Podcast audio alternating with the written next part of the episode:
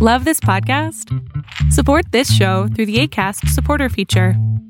It's up to you how much you give, and there's no regular commitment. Just click the link in the show description to support now.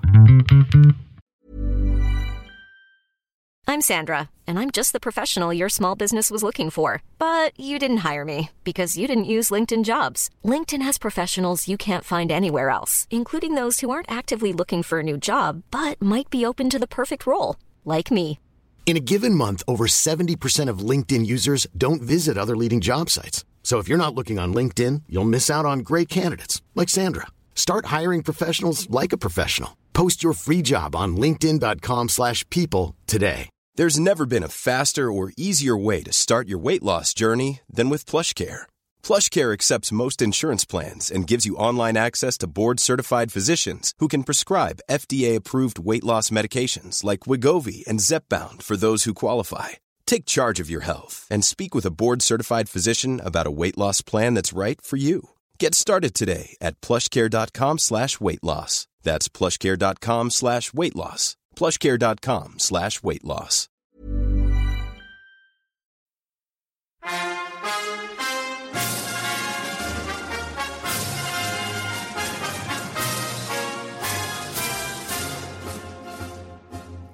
Greetings, comrades.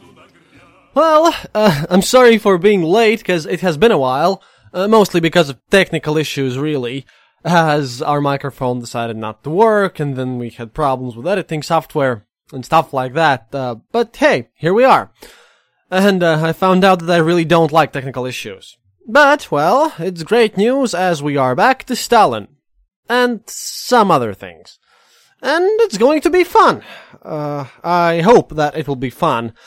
As, well, um, in other news, I have recently quit smoking, or, you know, using snus or any tobacco products in general, which has been for a week now, and, um, well, the good news is that now I know how food is supposed to taste like, which is good, but I'm uh, much more nervous for now, which is bad. Uh, that might influence the episode.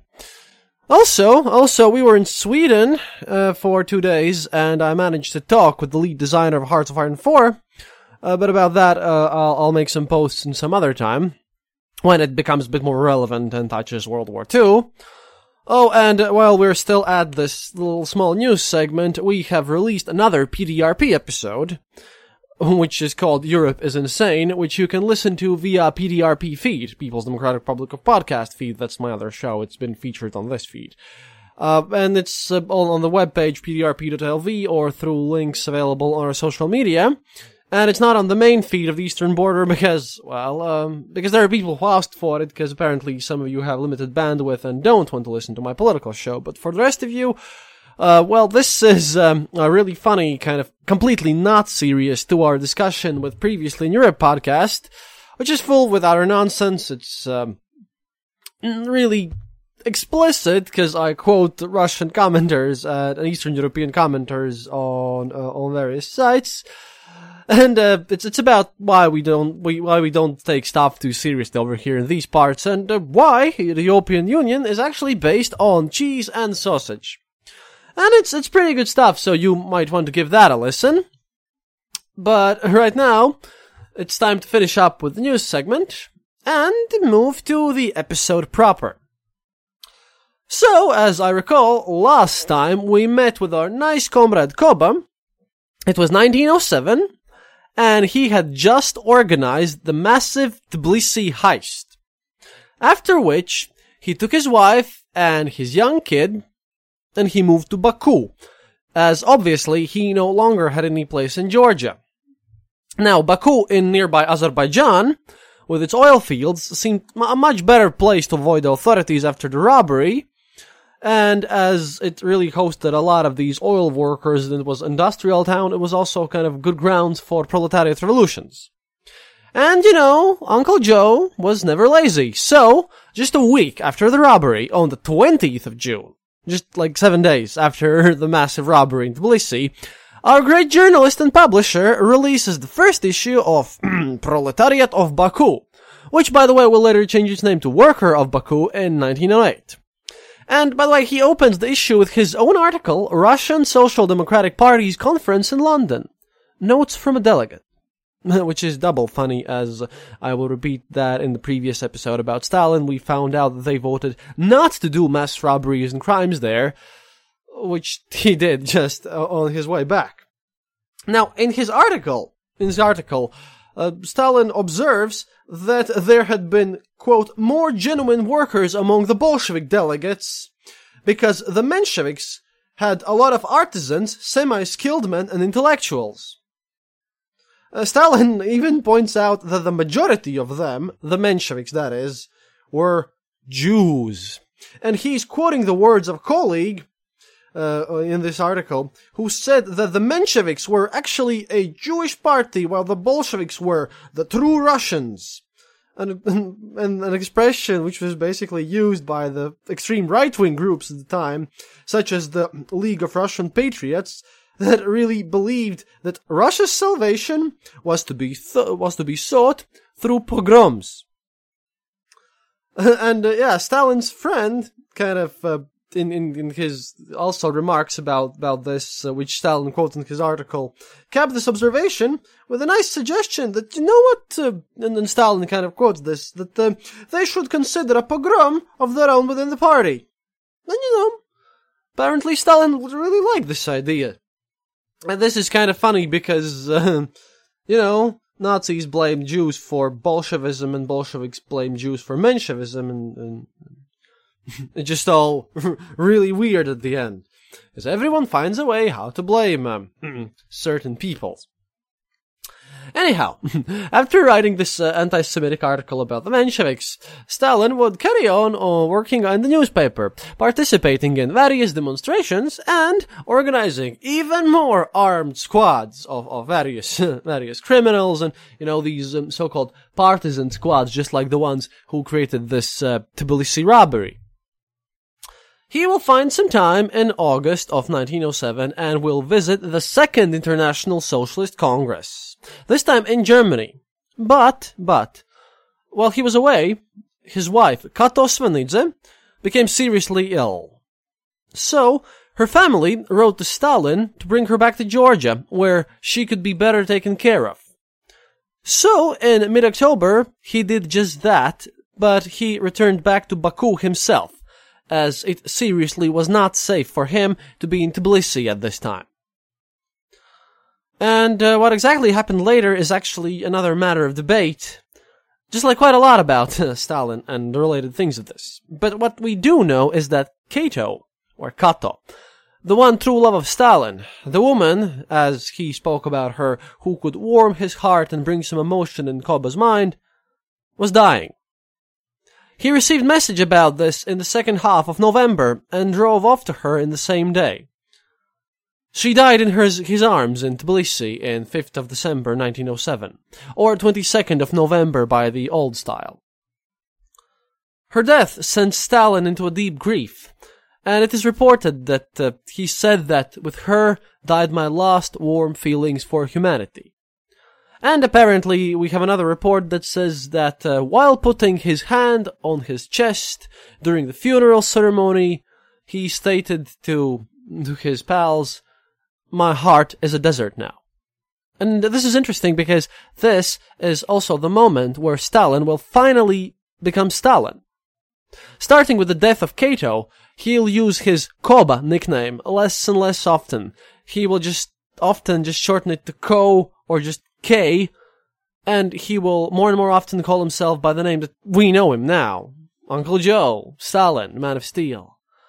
And, uh, yeah, it's a, it's a sad origin story for a sad man, but it is how it is.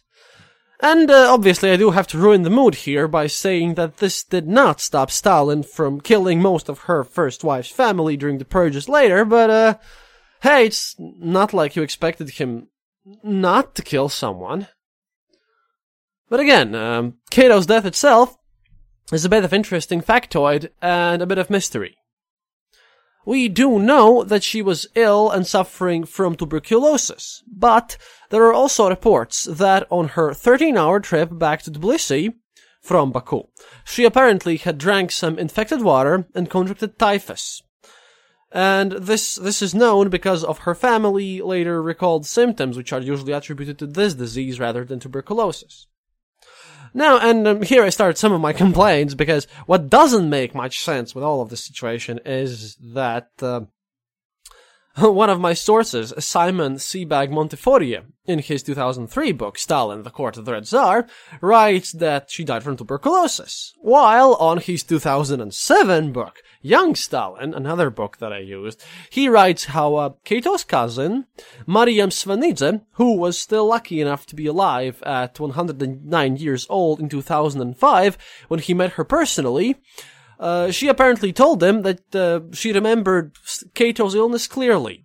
Quote, "I was then nine years old. Kato and my father got typhus at the same time. Now, books say Kato died of tuberculosis, but I can assure you, it was typhus. Both got the red rash. We knew if the rash went black, they would die. My father's rash stayed red. He lived. But I remember that Kato's turned black. Then, all the family knew she would die. And she did." Now, this would be a minor detail if it wouldn't show some tendencies and misinformation of the Western authors, and the fact that even though Stalin was a terrible, terrible person, there are also some who have attributed to him some really foul and villainous things that he actually never committed. So if I want to be better than that, if I want to be honest, I do have to point this out. And Kato's death and related issues is one of the problems here. You see, like I mentioned earlier in these uh, Stalin series, one of the books that I use for the show is Alex de Jonge's Stalin and the Shaping of the Soviet Union, which was written in nineteen eighty-six. and uh, he has a part about, about Stalin's wife there. Uh, But it, it it is written in Soviet era, but it contains simply an insane number of errors when it comes to Stalin's first wife. Sure, some of that can be attributed to lack of documents during the Soviet era, but some of that stuff is just, just plain weird. For one, Jonge, or Jong, mistakes Kato for her mother, Yekaterina Svanidze, Svanidze, which was called Keke, that was her, her mother's nickname. And and he just treats her as Stalin's wife, not even mentioning Kato. Secondly, well, yeah, he obviously complains about the lack of sources, which is okay for a Western historian from Britain writing about this during this era. But still, still, what he does finally is that um, he buys in into one of the weirdest stories about Stalin ever, which is tied to this. And I, uh, and uh, this is this is the error that Uh, Western historians sometimes make, and this will be illustrative of this, because you shouldn't trust all the sources. And uh, I'm sorry, but I will quote at length here and offer some comments on this. See, the de Jonge, in his book, uh, and I'm quoting from the chapter six Exile here, he argues that Stalin had extremely puritanical attitude towards women, and he was like extra conservative and, you know, um, extra mean.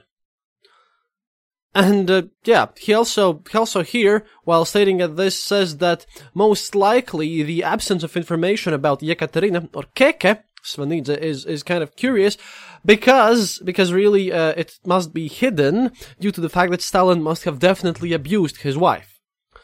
Now, like I mentioned before, his, his Keke was the mother of his wife, therefore, you know, it's, it's kind of a hard to, to say things about this, but, um, But what he gets, what he gets out of this situation is, is an interesting quote here, because um, he writes, quote, "Yekaterina, it would seem, worshipped her husband, who responded by acting the bully. All accounts we have of his treatment of women, wives, mother, daughter, suggests that he was foul-mouthed, disrespectful, and capable of physical violence. He despised gentleness, which he confused with weakness, and persecuted his gentle wife accordingly." And, and now comes uh, the, the shocking part. "While working in Baku in the thirties, a future inmate of the Gulag, Pyotr Mozhnov, heard te- a tale of an old man who had rented rooms to Comrade Koba in nineteen oh eight. Mozhnov was secretary of the district committee of the League of Young Communists. A typical League of Young Communist leader, ardent and full of pep, he imagined himself gathering the activists to listen to an old man's recollections of the leader. Unfortunately, the old man proved unhelpful. Quote, "We don't know anything, we remember nothing, someone has led you astray," he told the group of eager young people. Suspecting that something was not quite right, Mozhnov returned a few days later with a bo- bottle or two. The old man and his wife greeted him very differently. They found some snacks, took a drink or so, and began to talk freely. And this is this is from this uh, Pyotr Mozhnov's story, apparently. What did what did you bring that crowd of people here for? Do you think such shameful things can be revealed in front of just anyone? Yes, it is true that Koba and his wife Kato... Yeah, and this is... Here it's called Kato, and, and for some reason he calls her Keke, but whatever. Lived here in nineteen oh eight. Listen, what kind of revolutionary is he? Scum! That's what he is. A swine. Kato was pregnant then, and he used to curse her in the most disgusting way, and kick her in the belly. We tried to look after her. She came down with T B afterwards. When Koba came, came home drunk, he always cursed her till he fell asleep. The old man drained his glass at a gulp and said despondently, "Listen, don't you know what kind of leader, leader you've got in yourself? Aye, aye, aye." Although this... Uh, and, and then then Jong at least has uh, has the kind of... the integrity to, st- to comment on this this quote by this this person that uh, although this is unsubstantiated gossip from a prejudiced source, it does not portray Stalin out of character. Moreover, as wives throughout the grain spirit belt can testify, the fact that their husbands mistreat them when drunk is not to say that they do not love them. And then John uh, writes that, as, as a matter of factly, Stalin's wife gave birth to a son, Yakov, in nineteen oh eight, and very shortly afterwards, she died. Oh boy! Well, now this is this is the full quote about what what this Alex de Jonge's book written in uh, written in nineteen eighty-six tells about all this all this interesting story about uh, about Stalin's wife. But this is uh, crazy because I I was surprised there because all of the Eastern sources, all the sources available to me, and like if you actually go and and talk to the families, all the Eastern sources are very precise about how Stalin fi- found out about Kato. Yes, it was Kato, not Keke. Uh, Kato's illness and Kato's death and how she died in Stalin's arms. And, uh, you know, it would be really hard for me to imagine that, you know, uh, domestic violence was more widespread back then than it is now, and especially in eastern parts. But uh, it would seem extremely strange that uh, Stalin himself, even though a very harsh man, would would kick his pregnant wife in the belly uh, while while basically he described her as the only thing that kept him loving humanity and kept him sane. It's that time of the year. Your vacation is coming up. You can already hear the beach waves, feel the warm breeze, relax, and think about work. You really, really want it all to work out while you're away. Monday dot com gives you and the team that peace of mind. When all work is on one platform and everyone's in sync, things just flow. Wherever you are, tap the banner to go to Monday dot com. A lot can happen in three years, like a chatbot may be your new best friend. But what won't change? Needing health insurance. United Healthcare Tri-Term Medical Plans, underwritten by Golden Rule Insurance Company, offer flexible, budget-friendly coverage that lasts nearly three years in some states. Learn more at U H one dot com.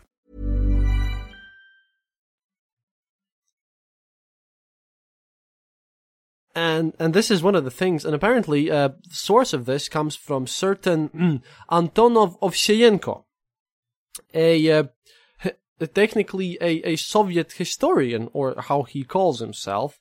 And I know that, that he has been printed sometime in the West, but he's really uh, a terrible source, and I'm not using him. Because one of the most one of the most interesting things is that um, that this Pyotr Mozhnov technically only appears in, in this book of the Jang, and he isn't he isn't really in any other of my sources.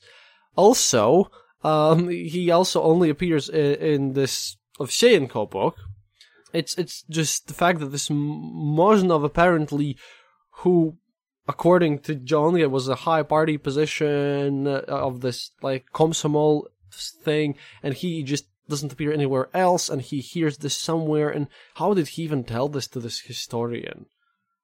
I mean, um, I'm not I'm not saying that Stalin was, was a good person or anything.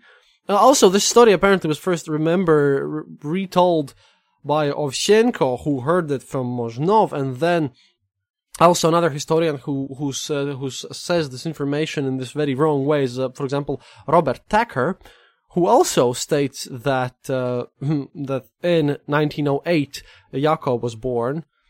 And then, by the way, Robert Tucker, again, uh, states that she died a year later, which is in nineteen oh nine, which is like two years of errors here. Uh, but the thing is, if if you're going to criticize Stalin for his crimes, and if you are going to kind of expose him to other people, then, then you really shouldn't lie. And uh, this is just one of the examples, and another reason why it's kind of hard for me to do these episodes, and why well, I, I've actually sent some sent some Western books. I've acquired some, and thank you for that. And. Uh, And I'll be using them, but this is this is why, when talking about the Soviet Union, I must always double-check things. And and the weirdest part is that um, it even it even because uh, this theory about nineteen oh eight has even made it to English Wikipedia, and I uh, posted an edit, and I proposed to remove it because uh, this is one of one of the cases where it's really really documented and, and everything, and. Uh, If you if you sometimes sometimes get some really crazy stuff, then uh, then yeah, well just just just know that as much as I dislike Stalin, I respect him in a very strange way because uh, it it's like you, you gotta respect supervillains, and Stalin definitely was one. It's uh it's it's uh it's a strange way. It's like you respect Genghis Khan as well, but the thing is that I don't want. I don't want to make Stalin worse than he already is. Well, this is what the Jonge does, and um, I don't know. I I read I, I read on on the like the Russian historical sources because I, I, sadly I haven't acquired any books by this Antonov-Ovseyenko myself, but I have read a bunch of reviews and uh, Russian and like Soviet historian comments on him uh, about his errors, and they state that the, he's one of the one of the least trustworthy sources around there about Stalin. So if you so if you happen to have some of his books in English about them, be very, very, very careful about this. But yeah, this is just one of the ways how even the death of, of Stalin's first wife is being used for, for some agenda, because uh, even even though praising Stalin for things he didn't do was glorious here, apparently, I have encountered that uh, vilifying Stalin even more for things that he also didn't do in the West also might get you some fame. But I'm not here to get that kind of fame, and uh, I have been, I have been um, kind of called that. I have been called that I only look at the bad things. Th- this is not it. I'm not going to claim that Stalin beat, uh, that Stalin stomped his uh, pregnant wife's stomach while drunk. While she was ill with tuberculosis, because Stalin's wife wasn't even there, because Stalin wasn't even near his wife when she got ill with tuberculosis, for one. I will criticize Stalin for what he does, but, uh, yeah. Well, this was a weird tangent, but I hope you, I hope you really got some understanding on why really uh, all this Soviet history part tends to be difficult to study sometimes. Okay, b- back to the narrative now. So, b- back to, back to Stalin now. Mm. So Stalin is crashed now. He's he's come down from the death of his wife, and he's so down that even though he continues to participate in various Bolshevik activities and protests, and carries on with writing for the Baku, uh, the, in, uh, he writes for this newspaper, he gets a bit sloppy. Now this will not happen often, but it does now. So in the twenty-fifth of March nineteen oh eight, Stalin gets arrested and is put in Balinovskaya jail in Baku, where he is put under the name of Gayoza Nizharadze as a common political prisoner. They have no idea that he's actually Stalin, where he will spend eight months while waiting for his trial. Now, for normal people, this would be a traumatic uh, experience. Know that this is, isn't nearly the first time he's spent in jail. But for Stalin, well, see, Tsarist prisons, as mentioned previously, were a nice place for him to, you know, collect his thoughts, get over issues, run party activities, uh, organize more newspapers, get elected as party leader, bash Mensheviks, study Esperanto for, for more, more knowledge, try to memorize things, discuss things, because it's basically, you know, this, this whole prison life at the, this era is, uh, is full with political prisoners, and it's, and it's full with revolutionary ideas of all sorts. There are reports of, like, anarchists, socialists, Mensheviks, uh, pe- some people who are actually called Tolstoyans, because of Lev Tolstoy, who was a Christian anarchist and a pacifist at that, uh, which reminded me while reading this that I should make an episode about Lev Tolstoy and his Christian anarchism ideas. But yeah, he just sits there and debates revolutionary ideas while in this prison. Uh, by the way, his son, Yakov, is living with Kato's parents through this period and since her death, so, uh, you know, at least one person is okay for a while in, in this story. But yeah, he's, he's, while, while he's spending his eight months in, in his prison, he's just doing, you know, uh, the, the usual. And, and we have a report of this. Uh, see, he had a, he had a fellow inmate, uh, which was another socialist revolutionary, and he was named Simon Vereshchak. Now, this is actually documented by Soviet sources, don't worry. And uh, he he oh, kind of communicated with Stalin a lot in prison, and uh, it was weird, because he actually praised Stalin a bit. Apparently, uh, Stalin really preferred during recreation time to kind of to keep to himself, and while, while others gathered in like little groups and obviously debated the various revolutionary ideas, and he just, you know, was was walking around alone, and, you know, thinking thinking about it himself. And this Vereshchak, he reports that Stalin was apparently impressive, but unpleasant to argue with. Apparently, Stalin was extremely rude and was never, quote, never too proud to hit below the belt. When he wasn't using terrible swear words, uh, just like I do sometimes on my show, his speech was dry and humorless. Uh, but one thing that is always, always remembered about Stalin by everyone else, which is why this is extra believable, is that Vereshchak reports that Stalin had an impressive memory. Stalin uh, always could recall things in detail, and that apparently a lot of reports also come that this is a skill that Stalin developed while in seminary, because in Orthodox practices, a lot of the Bible quoting comes from your head, and and the sermons are long, and it's a skill very necessary for uh, for the priests of the or- Orthodox um, Orthodox denomination here. And yeah, right now Stalin had changed his ideology from Orthodox from orthodoxy to, well, Marxism. Stalin could just easily swap this out and, and do this. And Vereshchak writes, quote, "When you looked at his primitive brow and his small head, it seems that, if you would break it open, it would spew for, forth Capital and the entire other works of Marx, like an exploding gasometer. Marxism was his element, and in it he was invincible. Once he has made up his mind on the subject, nothing could shake him, and he always had an appropriate quotation to hand.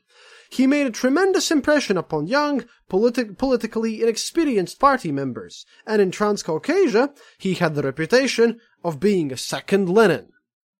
Which, yeah, this uh, it, this is interesting because it is uh, it follows quite closely to the other things said about Stalin, and as we'll as we'll learn further on, because this memory of detail and memory of names will uh, come to Stal- come very necessary and very be very useful to Stalin, especially when it comes to details about the war, for example, as as this will help Stalin be the generalissimus and organize his work. And, you know, of course, he he memorized all the details, and uh, we can see the inner workings and the beginnings of the man to come. Now, the most interesting thing about this imprisonment that I found, the most interesting personally at least, is that he did not run away from prison this time. Instead, sometime in October nineteen oh eight, Stalin actually got his trial. And, uh, by the way, they still don't get that he's Stalin. So this um, Nizoradze, as as a common political prisoner, as as this time, was deemed dangerous to civilized society, and he was sentenced to two years in exile. So, Stalin was sent from this Baku prison, another prison, uh, to Slovichegorsk in Vologda province. And Volo- Vologda province is an interesting place, by the way, as it's uh, technically in the European part of Russia. This this oblast, this province, is bordering and is just east of Saint Petersburg Oblast. It just, you know, the, the administrative district just right next to it. And what's cool about it is that it was a political exile destination, a very popular one, since the fifteenth century, and its kind of tagline among the people during this era is, mm, Siberia, but close to the capital, as Saint Petersburg's capital this time. And also remarkably, because, you know, I googled, I googled up the place and wanted to know more, because just, uh, you have to know where exactly someone is exiled, and my research came up with the fact that apparently it is also known by its butter. It's kind of like Wisconsin, but, uh, Russian.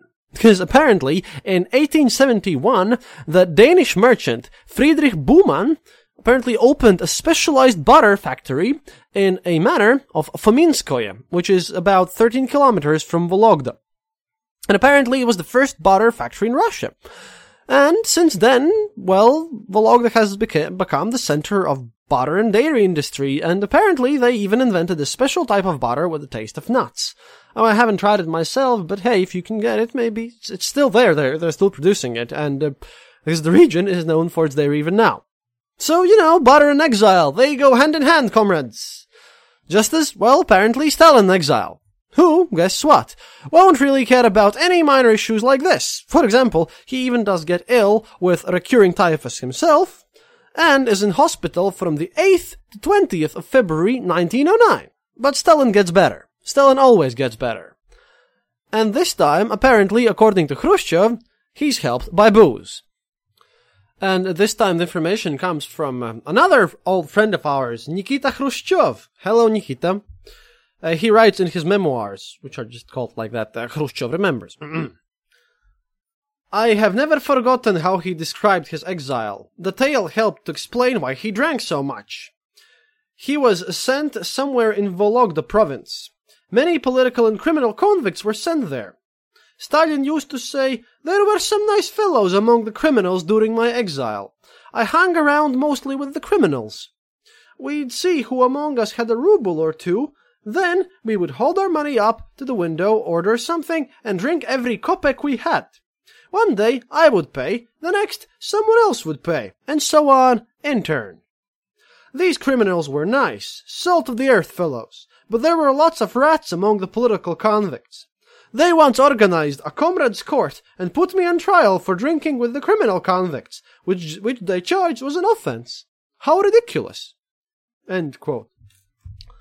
And now, uh, even though it sounds fun, remember that um, remember that Khrushchev actually will completely go against Stalin and blame him for everything, even though he himself was also a mass murderer. And while this is fun, this is the reason why we shouldn't take his words as complete fact, though. Because what we do know uh, from document, for, from more documented sources than uh, Russian Russian leaders' memoirs, is the fact that he escapes again, uh, and he will spend the next months gathering resources, also known as expropriation, from his exile mates, and he will escape uh, simply by buying a train ticket to Saint Petersburg on the twenty-fourth of June. Yeah, he basically just left with a train to Saint Petersburg, to the capital. Because he got money from other people who were exiled. From anarchists and Trotskyists and, and Tolstoyists and everyone. Which is just so weird. But yeah, he will just go to the country's capital, Saint Petersburg, where he will stay for a couple of days, while obviously planning his way back to Baku. As you know, it's the capital after all, and he hasn't been a, hasn't been uh, hasn't been there for, for a lot of times. And, and there, he will hang out with the local Bolshevik elite.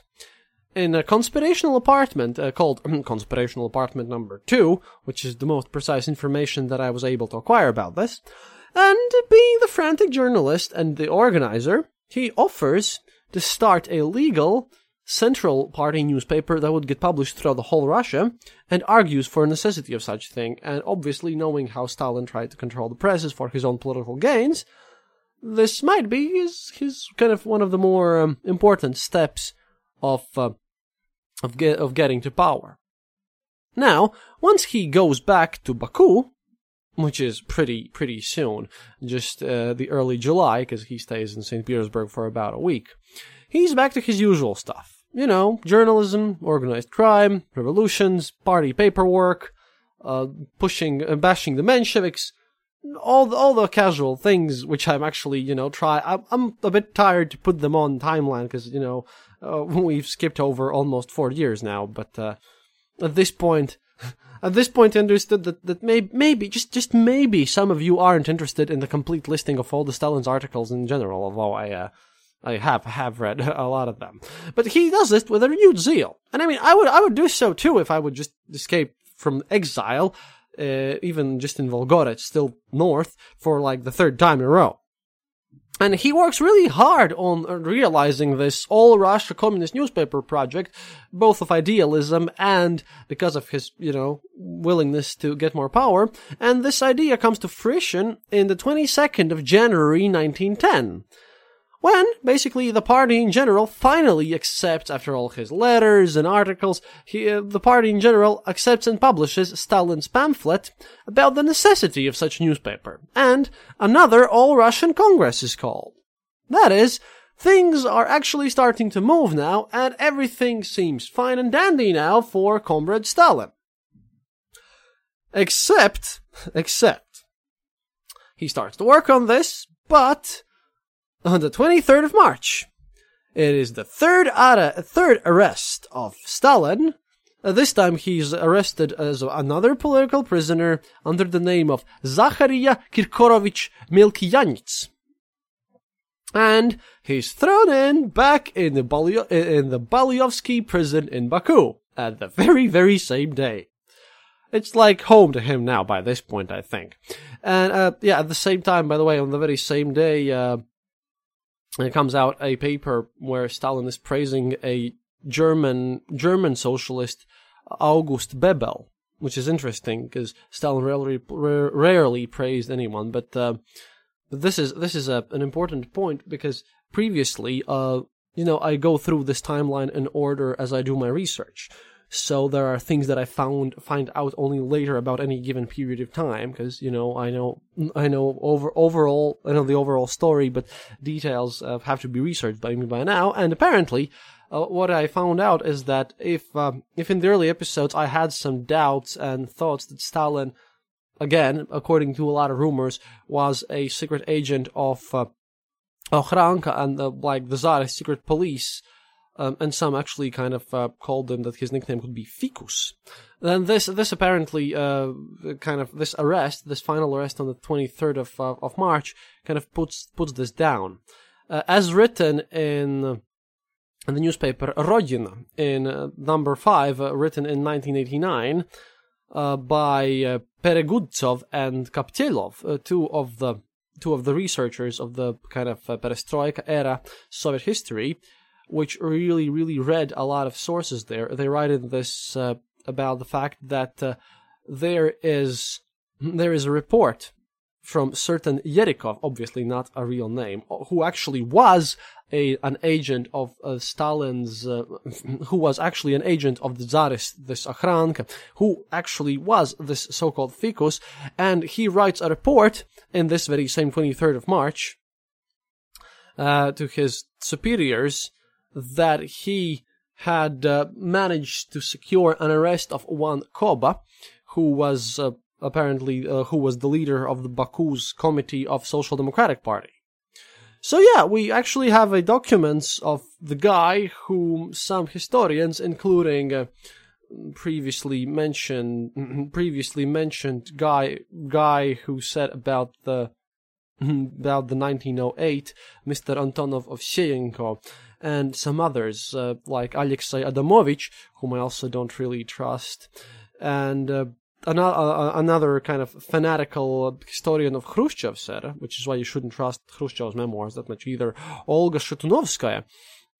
Uh, this theory that Stalin, you know, in a matter of vilifying him later on even more uh, in, in this post-Stalinist era, yeah, this this also is documented, and Stalin wasn't an agent of uh, Tsarist Okhranka. Now, does it make him any any better or anything like that? No, it doesn't. It's just that, um, yeah, now I can say this this fact for certain. But we will end with nineteen ten here, and with his arrest this time, where he goes back to prison.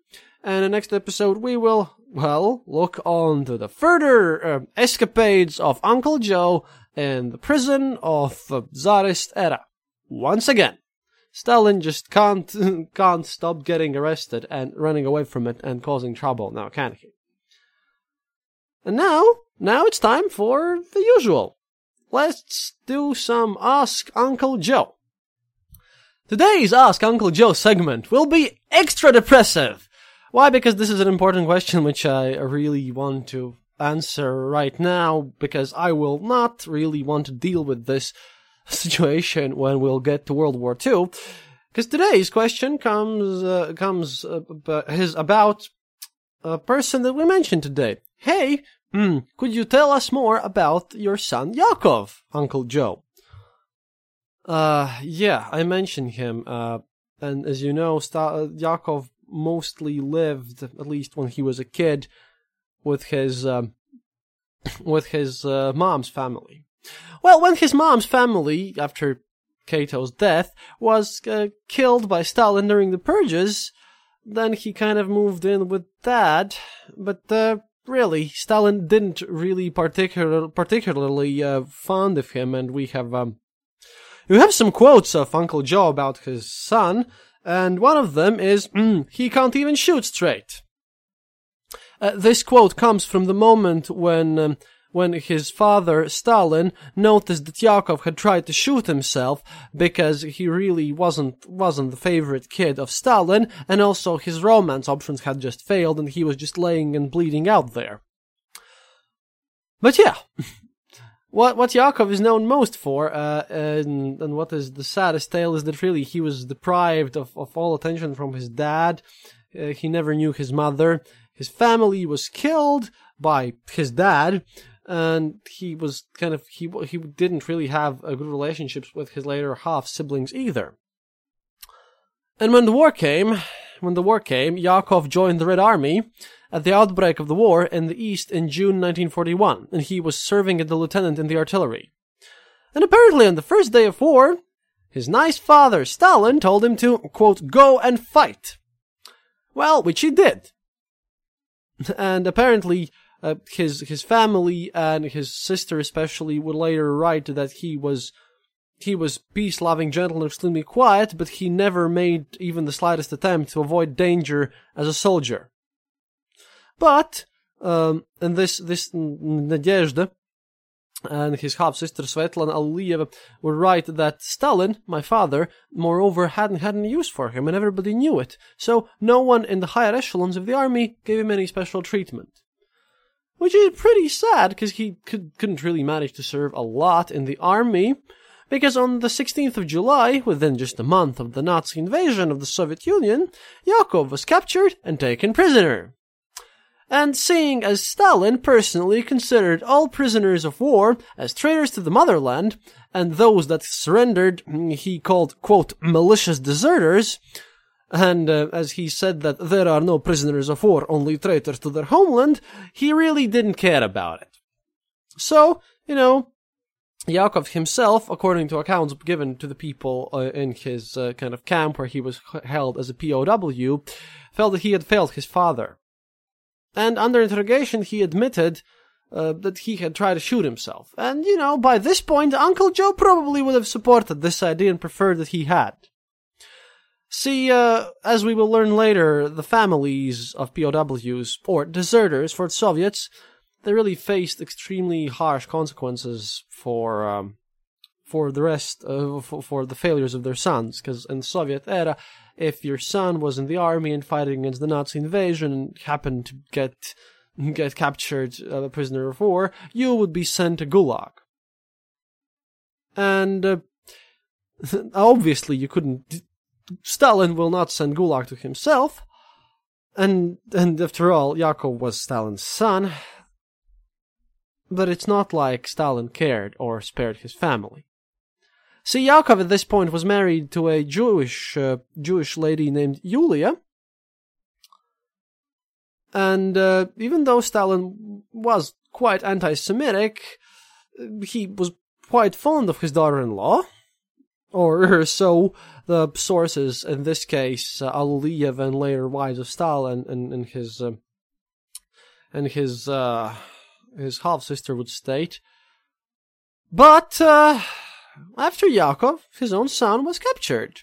This Yulia was arrested, separated from her three-year-old daughter, and sent to the gulags.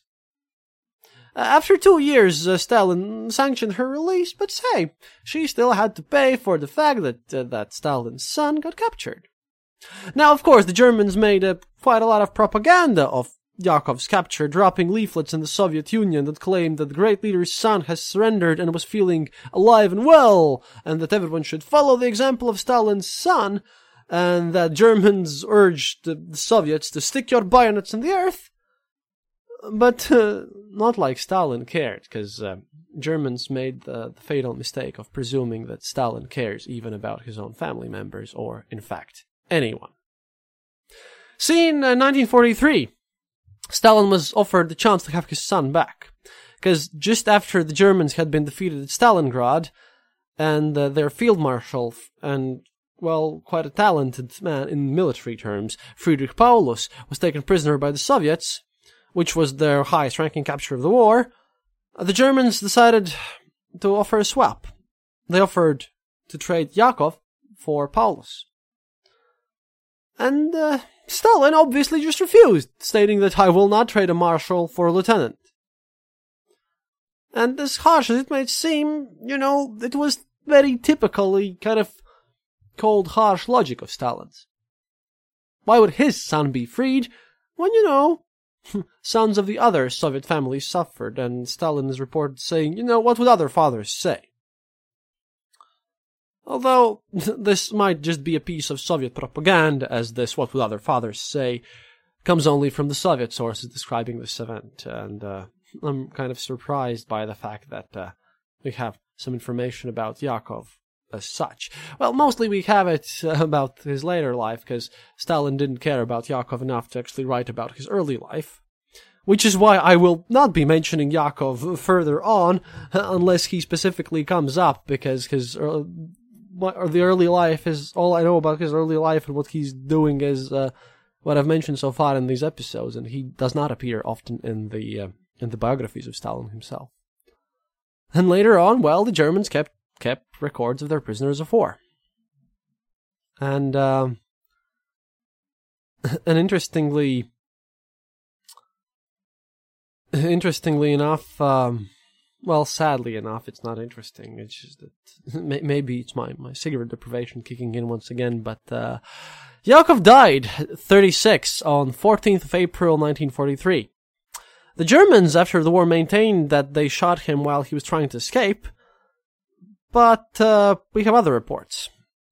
We have other reports because uh, Yakov was friends with uh, Polish inmates and was friends with the Poles captured by the war, because unlike his dad, Stalin, Yakov apparently was was a person with some consciousness and emotions, and uh, as Germans had massively publicized the news for propaganda material, uh, the mass murder of Polish officers of, of Katyn. And as Germans had discovered this mass grave in nineteen forty-three, and it was heavily publicized, uh, the Polish inmates from the same P O W camp, even though again this was denied by Germans who always claimed that they shot him while he was trying to escape, he... Uh, the, his, his Polish inmates claimed that a German officer basically told told Yakov uh, that, uh, look what you bastards did to these men, what kind of people are you? Which is ironic coming from a, a German officer whose whose own people are committing are, are committing terrible, terrible atrocities at this time. But uh, Yakov took it to heart. He was a kind soul and certainly didn't deserve the treatment his father gave him, and he really didn't deserve the father he got. And according to his befriended Polish inmates, Yakov Djukashvili died by throwing himself onto an electric fence. But you know, like Stalin would state, there's a person, there's a problem. No person, no problem. And uh, as scary and terrible as it would be, he really didn't consider his own son Yakov a problem. So yeah, this is uh, this is what you'll get from me for Yakov, but uh, we'll mention his, his other sons later on. So sorry for the depressing ending, it's just that uh, sometimes you have to tell the sad stories as well with with, uh, with the good things, because because we are getting into. So far, we've we've been looking at Stalin, who's just this brave and brash and heroic guy, and. Uh, I want to do this like in these, uh, like in these good T V series. You know, uh, good T V series aren't exactly chronological. They always, they always have some flashbacks, and, and you, you, you get to see where, you get to see like both, both where the hero, in this case the villain, will end up and how he got there. And this is what I'm trying to do here. And, uh, and yeah, the interesting part about all this situation is that Yakov is so little known. They only learned about his existence while researching for this podcast. And, uh, sad tale, what happened to him. So this is about it, folks. Uh, the book is also coming out soon, and, uh, I just sometimes, because of all this, feel that it's, it's hard for me to conduct this research, and I hope that you'll understand. But I want to push through these series. And I want to impart on you this whole Stalin situation that's going on here. Food for thought, so to speak.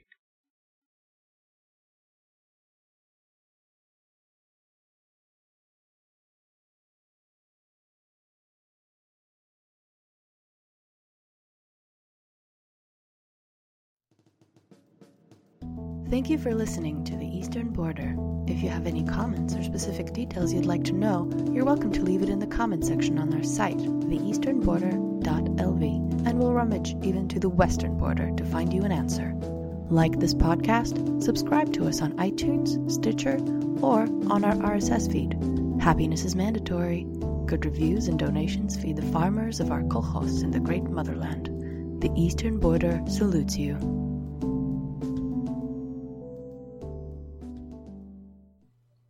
This podcast is part of the Dark Myths Collective. Visit dark myths dot org for more shows like this one. The darkness awaits. Planning for your next trip? Elevate your travel style with Quince. Quince has all the jet-setting essentials you'll want for your next getaway, like European linen, premium luggage options, buttery soft Italian leather bags, and so much more. And is all priced at fifty to eighty percent less than similar brands. Plus, Quince only works with factories that use safe and ethical manufacturing practices. Pack your bags with high-quality essentials you'll be wearing for vacations to come with Quince. Go to quince dot com slash pack for free shipping and three sixty-five day returns. Acast powers the world's best podcasts. Here's a show that we recommend. Kyler Tsadis. I'm Khaled Sinas, and I have been training a global community of women since two thousand nine. I've created a brand new podcast, Sweat Daily, to help you level up your life and reach your health and well-being goals. From fitness tips to food that fuels you, meditation to motivation, we've got you covered. Sweat Daily, the happiest, healthiest, and most confident version of you awaits. Available on Apple Podcasts and wherever you get your podcasts. Acast helps creators launch, grow, and monetize their podcasts everywhere. acast dot com.